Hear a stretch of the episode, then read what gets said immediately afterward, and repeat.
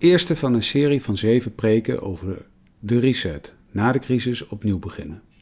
Hoe gaan we verder na de coronacrisis? Komt het oude normaal weer terug? Of breekt er na alle beperking in tijd van vrijheid blijheid aan? Of blijven we in de band van de crisis? Luisterend naar de Bijbelboeken Ezra en Nehemia zoeken we naar houvast om zelf een nieuwe start met ons leven te maken. In de eerste dienst van deze serie staan we stil bij Nehemia één, met het appel Laat je hart raken. Voorganger is dominee Jan Scheele Goedhart, opgenomen in de Noorderkerk te Amsterdam op tien januari tweeduizend eenentwintig. We gaan, en dat heeft u misschien gelezen in de liturgie of in de Noordernieuws, een serie doen in de komende avonddiensten over de boeken Ezra en Nehemia, rondom het thema een nieuw begin of de reset. Vanavond lezen we daarom Nehemia één. Nehemia één, en ik lees door tot twee vers vijf. En als we dat gelezen hebben, dan zingen we een lied. Dat ook zingt van uh, de pijn en het verdriet die Nehemia ook laat horen. Lied negenhonderdtweeënveertig, daarvan worden alle drie de versen gezongen. Nehemia één. De woorden van Nehemia, de zoon van Chakalja.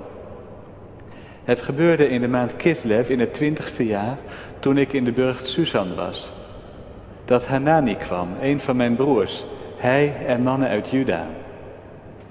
Ik vroeg hun naar de Joden die ontkomen waren, die uit de gevangenschap overgebleven waren, en naar Jeruzalem.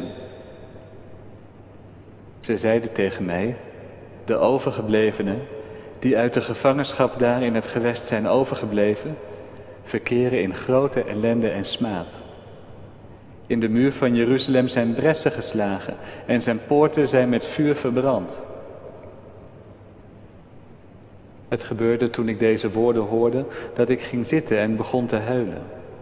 Ik bedreef enkele dagen rouw, terwijl ik voor het aangezicht van de God van de hemel vastte en bad.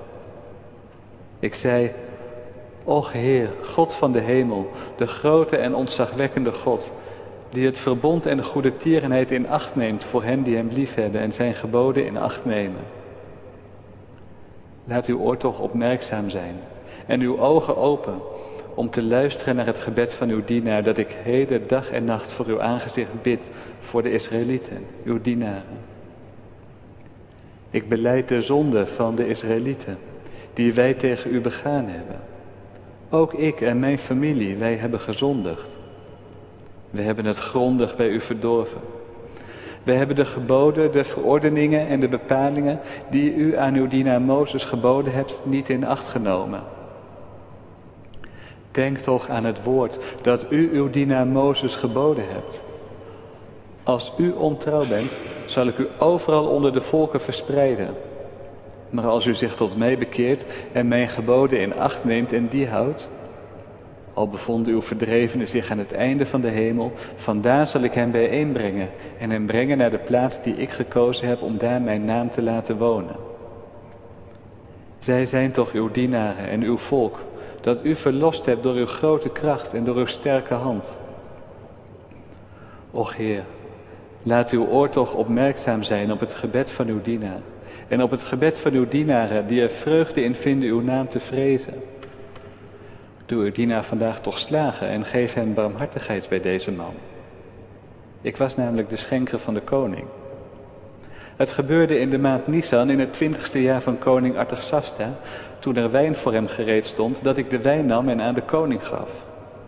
Nu was ik nooit in zijn tegenwoordigheid verdrietig geweest. Toen zei de koning tegen mij, waarom staat uw gezicht zo verdrietig, terwijl u toch niet ziek bent? Dit is niets anders dan hartepijn. Toen werd ik heel erg bevreesd. Ik zei tegen de koning, mogen de koning in eeuwigheid leven. Waarom zou mijn gezicht niet verdrietig staan, als de stad de plaats van de graven van mijn vaderen verwoest ligt en zijn poorten door vuur verteerd zijn? De koning zei tegen mij, wat verzoekt u dan? Toen bad ik tot de God van de hemel en zei tegen de koning, als het de koning goeddunkt en als uw dienaar u welgevallig is, dat u mij dan naar Juda stuurt naar de stad met de graven van mijn vaderen, zodat ik die weer op kan bouwen. Amen. Dit is het woord van God. Gemeente van onze Heer Jezus Christus. Elk jaar, en meestal is dat in januari, maar door corona hebben ze dat dit jaar uitgesteld. Elk jaar komt in Davos in Zwitserland het World Economic Forum bij elkaar. Dat is een, uh, een club van wereldleiders die met elkaar praten over hoe het beter zou moeten met de wereld. En hoe de, nou, vooral op economisch gebied, de wereld vooruit zou geholpen zijn. En daarbij die, die ontmoeting, daar vind je alle toppolitici van de wereld en ook mensen van buiten de politiek. Mensen zoals Bill Gates, die zijn Microsoft miljarden aan goede doelen heeft gegeven. Of mensen als U twee-zanger Bono, die daar ook altijd enorm betrokken bij is. Nou goed, die groep mensen dus, die daar elk jaar in Zwitserland bij elkaar komt, die hebben het al een paar jaar over The Great Reset. Het grote opnieuw beginnen. Want, zeggen zij, het gaat niet goed met onze wereld. Het moet anders. Het moet, om twee dingen te doen die zij altijd zeggen, het moet duurzamer en het moet eerlijker met onze wereld. Nou, dat lijken me niet hele gekke ideeën op zich, om dat duurzamer en eerlijker opnieuw te beginnen. Overigens zijn er wel mensen die wel vrij kritisch zijn daarop, hoor. En die, die, die, die dan vooral zeggen, ja, jullie staan wel erg ver aan de top. En voor wiens belang is het eigenlijk echt dat jullie het anders willen in, in deze wereld? En iemand als uh, Rutger Bregman bijvoorbeeld, die zei vorige keer dat ze bij elkaar waren, of misschien was het die keer daarvoor, die zei, ja, jongens, jullie kunnen mooi praten over het moet duurzamer en socialer. Maar als jullie nou eens zelf beginnen met belasting te betalen, dat zou al een heel eind helpen. Dus in die zin, er is ook wel kritiek op. Maar die ideeën van het moet anders, dat klinkt op zich best zinnig. Vandaag uh, beginnen we ook hier in het noorden met een nieuw thema over het moet anders, The Great Reset. En we hadden een beetje gehoopt toen we deze serie voorbereiden, dat we dan konden zeggen, corona ligt achter ons en nu gaan we opnieuw beginnen. En hoe gaan we dat dan doen? Beter dan vroeger. Dat is overigens ook wat ze nu in Davos bedacht hebben. Corona is een mooie aanleiding om dat nou eens echt te gaan doen, die, die Great Reset. Wij willen daar in de Noorder ook bij stil gaan staan. Opnieuw beginnen. En dan beter opnieuw beginnen dan dat je voor corona of dat je vroeger gedaan hebt. Dat is, dat is het idee in deze serie. En we lezen daarbij die Bijbelboeken van Ezra en Nehemia. Twee boeken die gaan over, noem het maar, de Great Reset van het Oude Testament. Israël had geleefd in dat land daar uh, en ze waren in ballingschap gevoerd. Want, zeggen de profeten, we hebben ons niet gehouden aan wat God ons geboden heeft. En nu, zeventig jaar later, mochten ze terugkeren naar Jeruzalem, naar Israël. En dan hebben ze het stellige voornemen, nu gaan wij beter opnieuw beginnen. Nu gaan wij niet nog een keer zo afdwalen dat we weer in ballingschap raken. Nu zullen we luisteren. Nu zullen we gehoorzaam zijn. Nu zullen we beter opnieuw beginnen. Nou, die boeken lezen we. Met in ons hoofd ook die vraag voor ons eigen leven. En voor onze wereld om ons heen.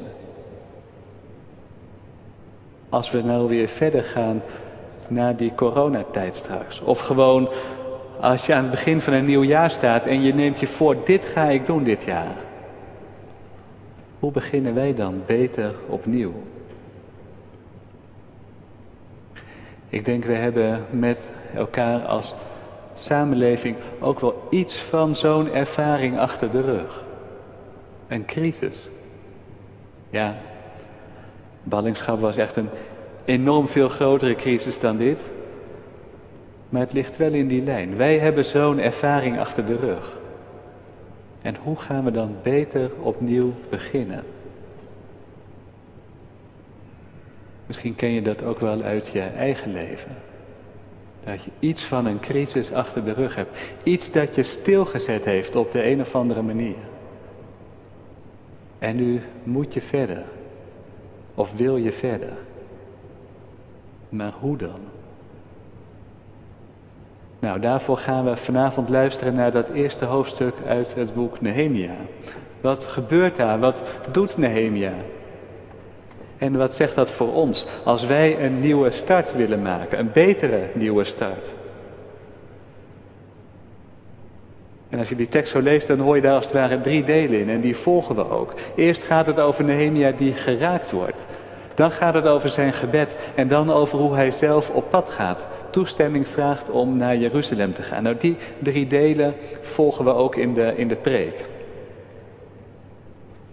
Eerst het begin. Het gebeurde dat ik dat verhaal hoorde, vertelt Nehemia, van Hanani en die andere mannen uit Juda.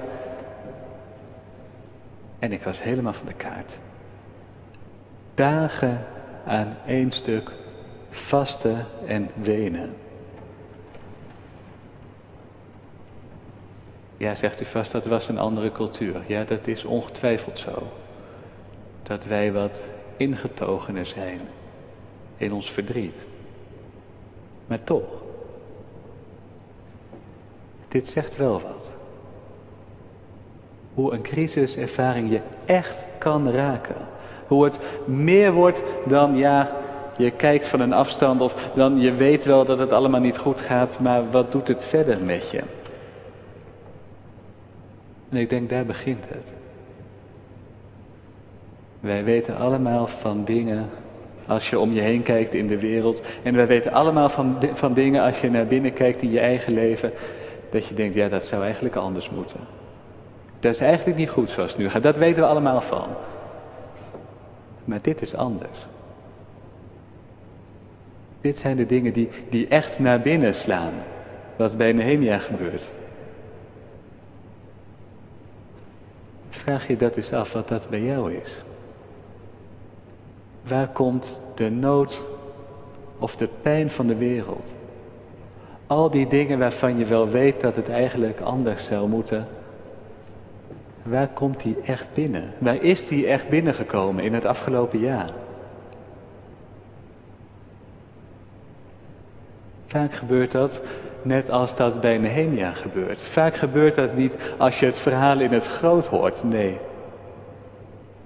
Dat gebeurt als je één concreet verhaal van een broeder hoort. Iemand die je nabij staat. Als je hoort hoe iets wat in het groot misschien anders zou moeten, hoe dat die ene mens geraakt heeft. En dat kan ook in je eigen leven zo zijn. Dat één zo'n verhaal je zo raakt, dat je denkt, dit moet anders. Denk eens over die verhalen. Welk verhaal heeft jou geraakt?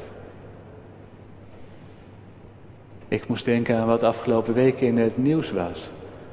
Over die vrouw die veroordeeld was tot een boete van zoveel duizend euro, omdat haar moeder boodschappen voor haar deed, terwijl ze een uitkering kreeg. Dan kan je honderdduizenden verhalen horen over hoe rechtvaardig of onrechtvaardig het is met de bijstandswetgeving. Maar daar wordt het concreet. Wat zijn wij voor land? Vaak raakt het je als het concreet persoonlijk wordt. En dat betekent natuurlijk ook andersom dat je daar eerlijk over kan, mag, moet zijn. Als jij dat niet bent, hoe kan iemand anders dan weten dat het anders moet met deze wereld? Wat als Nehemia op zijn Instagram-account had gezegd, ja, het is hier echt geweldig. Er zijn allemaal van die hippe wederopbouwdingen in Jeruzalem. Maar Hanani bedoel ik, als die dat gezegd had. Toch? Zo doen wij dat vaak. Dus gewoon een schijn ophouden, alsof het allemaal geweldig gaat. Terwijl het crisis is geweest. Ik weet niet waar de crisis van het afgelopen jaar u en jou geraakt heeft. Zelf ziek, familie verloren, overbelast op je werk of je werk juist zien mislukken. De eenzaamheid en het gemis van mensen om je heen. Nehemia wordt erdoor geraakt. Hanani houdt niet de schone schijn op. Wat is dat bij jou? Dat je raakt. Dat je pijn doet. Dat is het eerste van wat Nehemia doet. Hij wordt geraakt. En dan gaat hij met dat wat hem zo geraakt heeft, dat nieuws over Jeruzalem, dan gaat hij daarmee naar God toe. Hij gaat in gebed. En bidden is geen trucje. Ik denk dat, dat, dat, dat weten we allemaal. Dat is allemaal onze eigen ervaring, dat bidden niet zo werkt dat je bidt ervoor en gelijk is het allemaal weer goed. Zo werkt dat niet. Zo werkt dat bij Nehemia ook niet. En toch is het goed om te doen. En bidden ontslaat je ook niet van je verantwoordelijkheid om zelf iets te gaan doen. Helemaal niet.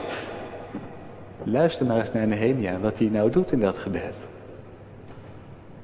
Nehemia begint met het voor Gods aangezicht erkennen van wat zijn eigen rol daarin geweest is. Het is helemaal mis met Jeruzalem en met Israël. En zegt Nehemia tegen God, dat ligt ook aan mij.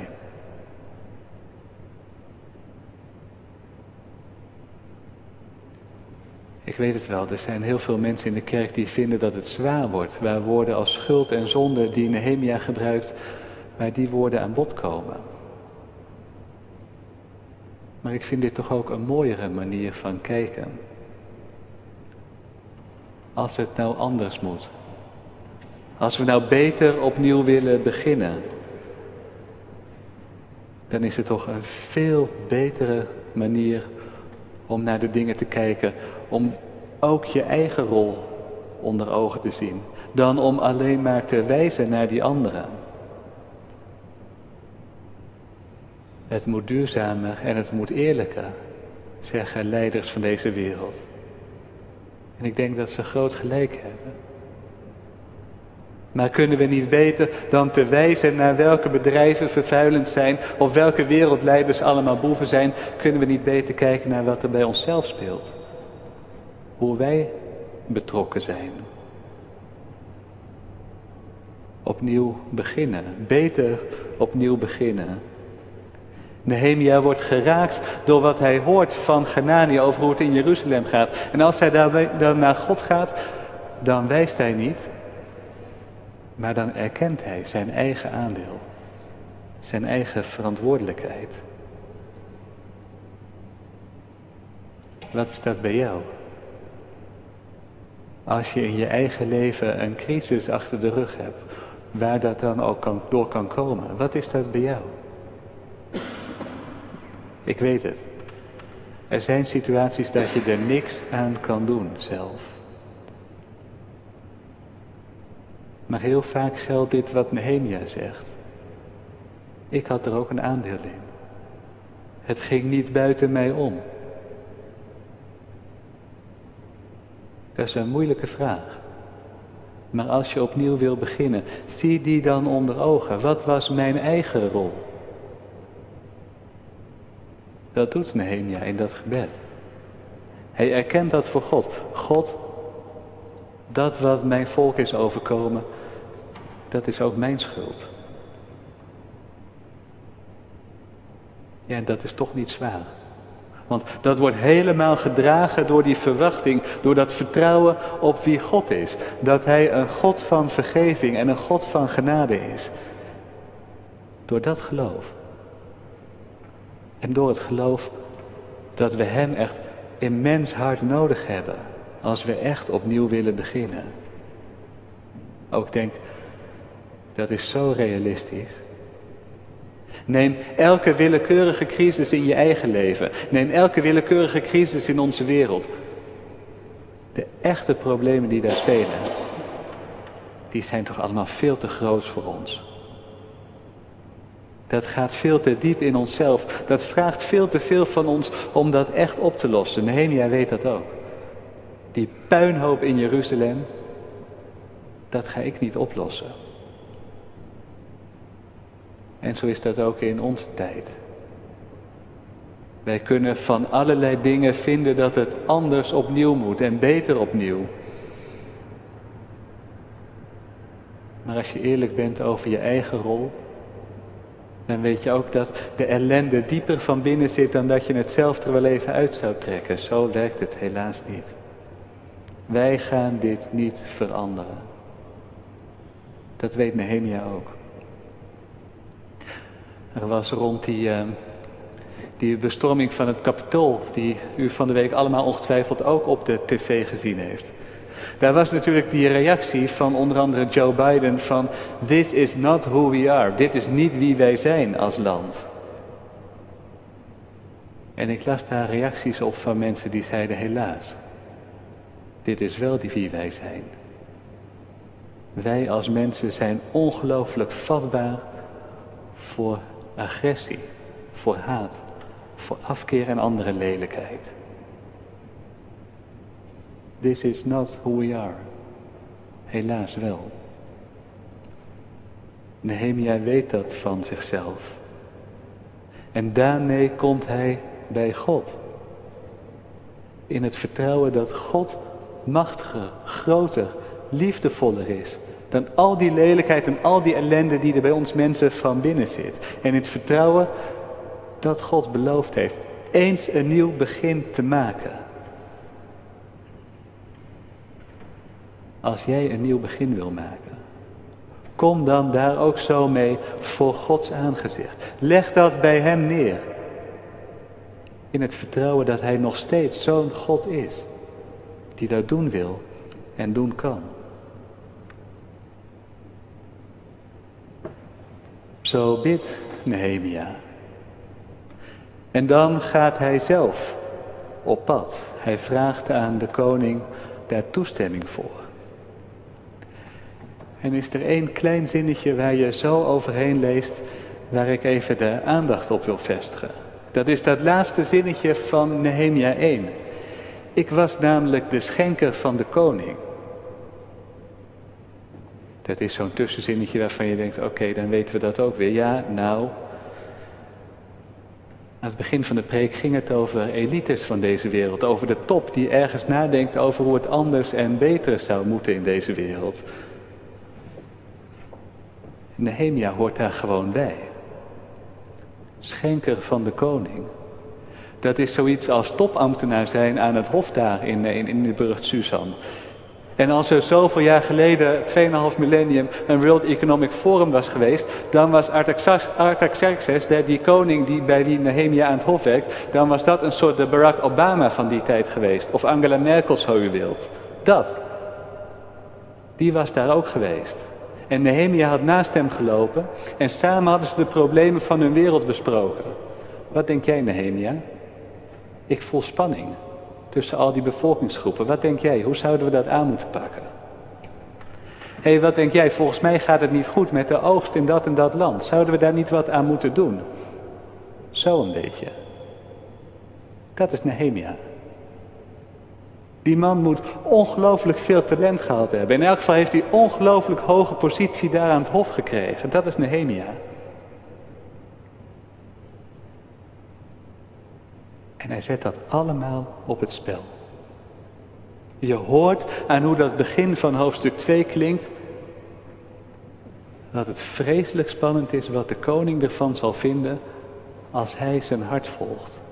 En kiest voor die mensen daar in dat bouwvallige Jeruzalem. En niet voor zijn positie aan het hof. Je hoort in hoe Nehemia daarover vertelt, dat hij weet dat hij een ontzettend groot risico neemt. En een ontzettend grote stap zet. Mooi is dat. Hij wordt geraakt door dat verhaal van Hanani. Hij legt dat bij God neer. En dan zet hij zelf een stap die hem enorm veel kost. Er wordt gepraat in onze wereld, en wij doen er zelf vaak net zo hard aan mee, over hoe het beter zou moeten, hoe we beter opnieuw zouden moeten beginnen. Maar Nehemia zet zelf een stap die hem veel kost. Wat zou dat kunnen zijn? Als je opnieuw wil beginnen. Wat zou de stap kunnen zijn die ten koste gaat van je positie en die misschien immens risicovol is, maar die je doet omdat iets van de pijn of de nood van deze wereld je hart geraakt heeft? Wat zou dat kunnen zijn? Je hoort in dat verhaal van Nehemia dat er belangrijkere dingen zijn dan je carrière en je positie. Roeping, zo u wil.